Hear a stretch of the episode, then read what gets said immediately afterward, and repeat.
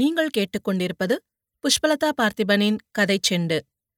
ஆருத்ரா அன்னிக்கு செய்யற திருவாதிரை களியோட வரலாறு. திருடியாவது திருவாதிரை களி தின்ன வேண்டும் அப்படின்னு சொல்லுவாங்க.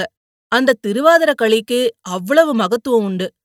ஆருத்ரா தரிசனம் அன்னிக்கு திருவாதிரை களி இல்லாம பூஜை நடக்காது.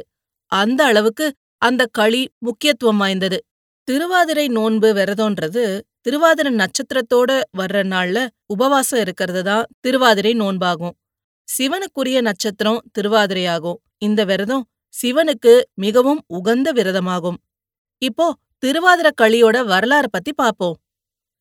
சேந்தன்னு ஒரு ஏழை விறகு வெட்டி ஒருத்தர் இருந்தாரு. அவர் ஒரு பெரிய சிவபக்தன்.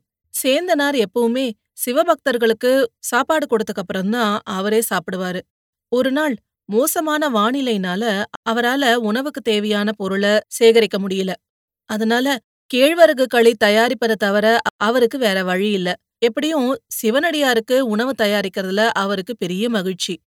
சிவனடியார் களிய ரொம்ப விருப்பத்தோட சாப்பிட்டது மட்டும் இல்லாம மீதி இருந்த களியையும் அடுத்த வேளை உணவுக்காக கேட்டு வாங்கிட்டு போயிட்டாரு.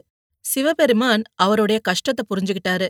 தன்னோட பக்தன் அவர்கிட்ட எப்படி நேர்மையா இருக்கிறாருன்றத மக்கள் தெரிஞ்சுக்கணும்னு அவர் விரும்பினாரு. அதனால அவரே ஒரு சிவபக்தர் போல வேஷம் போட்டு சேந்தனாரோட வீட்டுக்கு போய் அவர் கொடுத்த உணவை சாப்பிட்டுட்டு மகிழ்ச்சியோட திரும்பினாரு. அதற்கு மறுநாள் தான் பிரம்மாண்டமான சிதம்பர நடராஜர் கோயில் திறக்கப்பட்டுச்சு. மறுநாள் காலையில வழக்கம் போல திலைவாழ் அந்தணர்கள் சிதம்பரம் கோயில் கருவறைய திறந்தாங்க.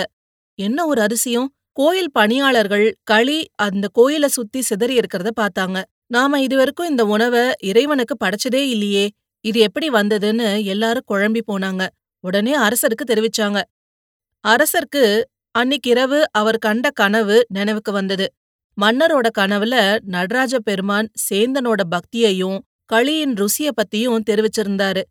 இப்படி அவருடைய பக்தரான சேந்தனுடைய பக்திய எல்லாருக்கும் புரிய வச்சாரு சிவபெருமான். கனவுல நடராஜ பெருமான் தான் களி உண்டத தெரிவிச்சுட்டு போனாரு. அதனால சேந்தனார கண்டுபிடிக்கும்படி அமைச்சருக்கு ஆணையிட்டாரு அரசரு. ஆனா அவரோ அன்னிக்கு சிதம்பர நடராஜ பெருமானோட தேர் திருவிழா நடந்துகிட்டு இருந்தது. அதுக்கு சேந்தனாரும் வந்திருந்தாரு. அரசர் உட்பட எல்லாரும் தேரை வடம் பிடிச்சு இழுத்தாங்க. மழை காரணமா சேத்துல தேர் அழுந்தி அசையாம நின்னுட்டு இருந்தது. அரசருக்கு ரொம்ப மன கஷ்டமாயிடுச்சு. அப்போ அசரீரியா "சேந்தா, நீ பல்லாண்டு பாடு" அப்படின்னு ஒன்னு கேட்டுச்சு. சேந்தனாருக்கோ ஒண்ணுமே தெரியாத "நான் என்ன பாடுவேன்" அப்படின்னு நடராஜ பெருமான் கிட்ட கேட்டாரு. எம்பெருமானோ அதுக்கு அருள் புரிந்தாரு.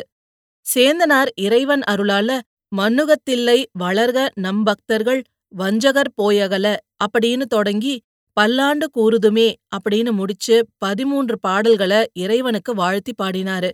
உடனே தேர் நகர்ந்தது. சேந்தனாரோட கால்கள்ல அரசரும் அந்தணர்களும் சிவனடியார்களும் விழுந்து வணங்கினாங்க. அரசர் தான் கண்ட கனவை சேந்தனாருக்கு சொன்னாரு. சேந்தனார் அவர் வீட்டுக்கு களி உண்ண நடராஜ பெருமானே வந்தாரு அப்படின்னு தெரிஞ்சதும் ரொம்ப மனமுருகி போனாரு. அந்த நாள் திருவாதிரை நாளுன்றதுனால ஆதிரை நாள்ல நடராஜ பெருமானுக்கு களி படைக்கப்படுறதா சொல்லப்படுது. இந்த திருவாதிரை களிய பத்தி மற்றும் ஒரு ஐதீக கதையும் இதுக்கு இருக்கு. தாருகா வனத்து முனிவர்கள் சிவபெருமான நிந்தித்து ஒரு வேள்வி நடத்தினாங்க. சிவபெருமான் பிச்சாடனார் வேடம் போட்டு பிச்சை எடுக்க முனிவர்களோட வீட்டுக்கு போனாரு. ஆனா அந்த முனி பத்தினிகள் அவங்கள மறந்து பிச்சாடனாராகிய சிவபெருமான் பின்னாடியே போயிட்டாங்க.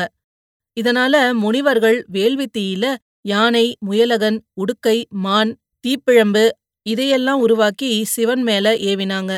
சிவனார் மத யானைய கொன்னு அதோட தோலை அணிஞ்சுக்கிட்டாரு. முயலகன் மீது வலது கால ஊனி இடது கால தூக்கி நடனமாடி முனிவர்களுக்கு உண்மைய உணர்த்தினாரு. இதுவே ஆருத்ரா தரிசனம் அப்படின்னு சொல்லப்படுது. திருவாதிரை களியோட வரலாறு பத்தி தெரிஞ்சுக்கிட்டோமா? இது போன்ற பல சுவாரஸ்யமான கதைகளை கேட்க கதை செண்டு சேனலை லைக் பண்ணுங்க, கமெண்ட் பண்ணுங்க. மறக்காம சப்ஸ்கிரைப் பண்ணாதவங்க சப்ஸ்கிரைப் பண்ணிடுங்க. மீண்டும் அடுத்த கதையில் சந்திப்போம். நன்றி.